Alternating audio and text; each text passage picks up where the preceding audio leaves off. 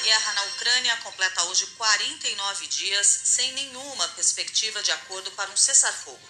O presidente russo Vladimir Putin afirmou que as negociações de paz chegaram a um beco sem saída. O repórter Vinícius Bernardes atualiza as últimas informações sobre o conflito no leste da Europa. Vinícius, bom dia. Bom dia, Cássia. Bom dia, Milton. Bom dia aos ouvintes. Cássia, autoridades ucranianas divulgaram agora há pouco que nenhum corredor humanitário será aberto hoje. A vice-primeira-ministra do país, Irina Vereshchuk, disse que a situação está muito perigosa para a retirada de civis. Ao longo da madrugada, os confrontos continuaram intensos e as tropas de Moscou seguiram se movimentando nos territórios separatistas e no sul do país. Ontem, o presidente russo Vladimir Putin avaliou que as conversas para um acordo de paz estão num beco sem saída ele disse que as intenções de Moscou são nobres e que as tropas não tinham outra alternativa. Nos Estados Unidos, a Casa Branca reforçou as acusações da Rússia ter feito uso de agentes químicos em Mariupol. O presidente Joe Biden se referiu à guerra como um genocídio causado por um ditador.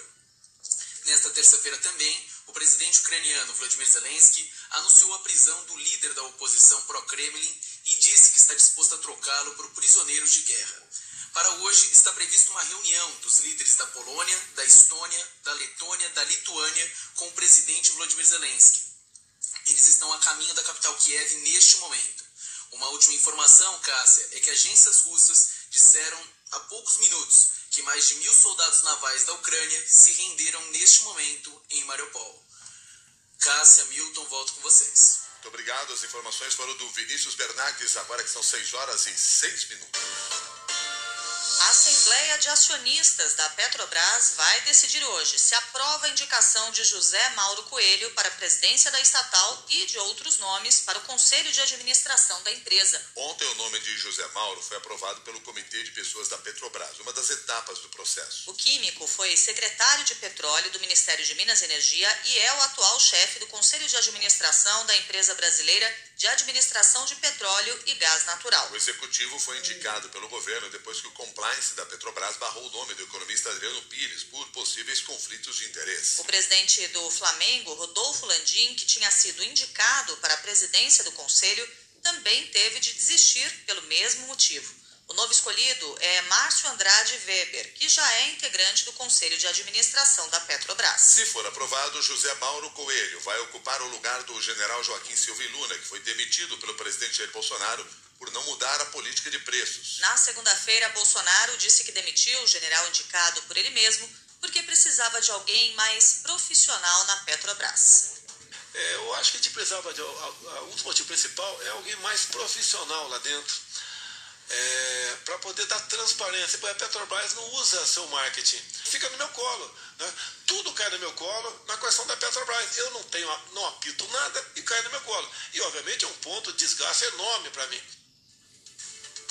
Além da troca de comando da Petrobras, o edital da Assembleia de Acionistas prevê a votação de mudanças no Estatuto Social da empresa para limitar a influência do governo, que é o controlador. 6 horas, 7 minutos. Numa contraofensiva para barrar a CPI da oposição, que quer investigar o balcão de negócios no Ministério da Educação, a base do governo Bolsonaro do Senado quer criar uma CPI para apurar possíveis irregularidades nos governos do PT. Enquanto o pedido de CPI da oposição tem 25 assinaturas, duas a menos que necessário, os bolsonaristas dizem que já conseguiram 28 adesões e já protocolaram o requerimento. A operação da tropa de choque do governo é comandada pelo senador Carlinhos Portinho, ou Carlos Portinho, líder do PL, o mesmo partido de Bolsonaro. Segundo o senador, o objetivo é apurar construções iniciadas na gestão da ex-presidente Dilma Rousseff, financiadas com recursos do FNDE. Que há fato concreto foi saber que há duas mil escolas que estão há 15 anos esperando a sua conclusão. E é dever nosso, como papel de fiscalização do Senado Federal e do Parlamento, entender se houve desvio, e houve muitas, ou se foi má versão dos prefeitos ou inoperância desses. Uma das justificativas da oposição para criar a CPI do MEC é investigar se o governo favoreceu prefeitos indicados por pastores, amigos da família Bolsonaro e do ex-ministro Milton Ribeiro, na liberação de verbas do Fundo Nacional de Desenvolvimento da Educação, o FNDE. O presidente do fundo, Marcelo Lopes da Ponte, disse em depoimento à Controladoria Geral da União que recebeu insinuações do pastor Arilton Moura, suspeito de cobrar propinas de prefeitos em troca de liberação de verbas do MEC. O trecho consta no relatório final da Comissão de Instrução Preliminar, instaurada pela CGU no ano passado, para apurar ofertas de propinas feitas pelo pastor durante eventos do MEC. Marcelo Ponte disse que o pastor nunca tratou de números, mas disse frases como: Me ajuda, que eu te ajudo. Na semana passada, Marcelo Ponte prestou depoimento durante várias horas na Comissão de Educação do Senado e omitiu dos senadores a informação de que tinha sido abordado diretamente pelo pastor Arilton Moura. O relatório da CGU também traz o depoimento do chefe de gabinete do Ministério da Educação, Jaci Vieira de Souza.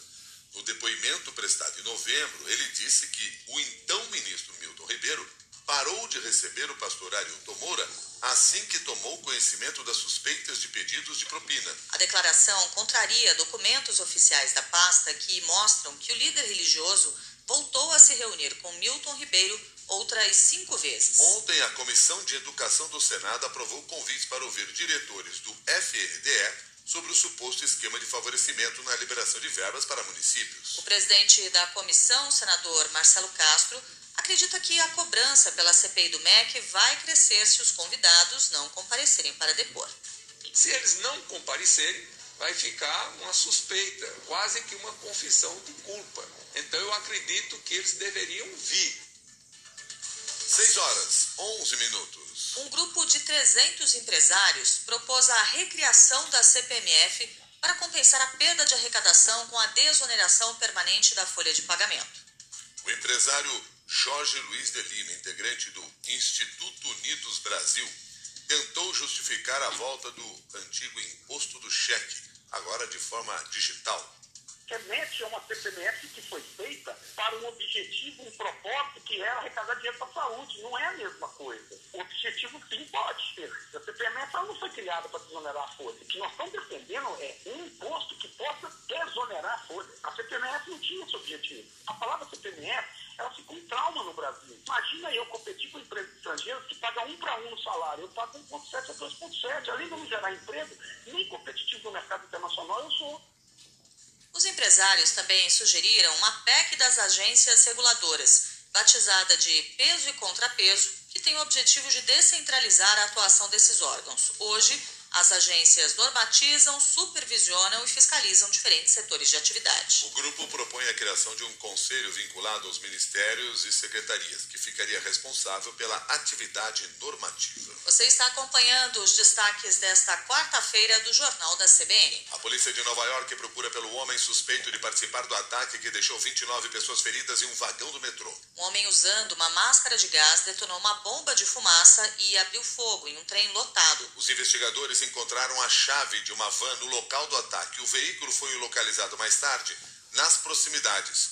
O homem que alugou a van, Frank James, de 62 anos, está sendo procurado. A brasileira Milíbia Arruda, que está a passeio na região de Manhattan, relatou que, apesar do ataque, os pontos turísticos não foram afetados. É que algumas linhas de metrô elas foram afetadas por isso. Mas tirando isso, a cidade está cheia, tem muita gente na rua e não foi fechado nenhum ponto turístico. 6 horas 13 minutos. O Conselho de Ética da Assembleia Legislativa de São Paulo aprovou por unanimidade o pedido de cassação do deputado Arthur Duval, do União Brasil. Ele foi alvo de mais de 20 representações por causa das falas sexistas, ofensivas e preconceituosas contra mulheres ucranianas ao visitar o país do leste europeu durante a guerra. São fáceis porque elas são pobres. E aqui, cara, é, meu, meu, minha carta do Instagram, né? Cheio de inscritos, funciona demais. Assim, é inacreditável a facilidade. Essas minas em São Paulo, você dá bom dia, ela, ela ia cuspir na tua cara. E aqui elas são super simpáticas, super gente boa. É, é inacreditável, inacreditável. Assim, a fila das refugiadas, irmão, só, assim, só deusa. Assim, é, se você pegar a fila da melhor balada do Brasil, a melhor, na melhor época do ano, não chega aos pés da fila dos refugiados aqui. E essas cidades mais pobres, elas são as melhores. Eu estou comprando minha passagem para o leste europeu para o ano que vem, assim que chegar em São Paulo. Agora, o processo de cassação segue para a Comissão de Constituição e Justiça, onde precisa tramitar por cinco sessões e depois vai a plenário. Para a deputada Érica Malunguinho, do PSOL, as falas de Arthur Duval fazem parte de uma lógica machista que não pode ter mais espaço. Isso não é um fato isolado dentro da história né, do patriarcado, da história dos homens e tampouco na história do Arthur Duval. E meu posicionamento não é contra esta pessoa, mas contra essa atitude. E sim, a política brasileira não pode mais ser palco para violências. 6 e 14. Deputados da oposição vão pedir explicações ao Ministério da Defesa sobre a compra de 60 próteses penianas infláveis para hospitais do Exército. Segundo o deputado Elias Vaz, do PSB, o valor individual das próteses varia de 50 mil a 60 mil reais. O valor total da compra ficou em 3 milhões e 400 mil reais. Em nota, o Exército afirma que foram adquiridas apenas três próteses penianas em 2021 para cirurgias de usuários do Fundo de Saúde do Exército. O Ministério da Defesa já havia sido cobrado a dar explicações sobre a compra de 35 mil unidades de Viagra genérico para as Forças Armadas. 6 e 15.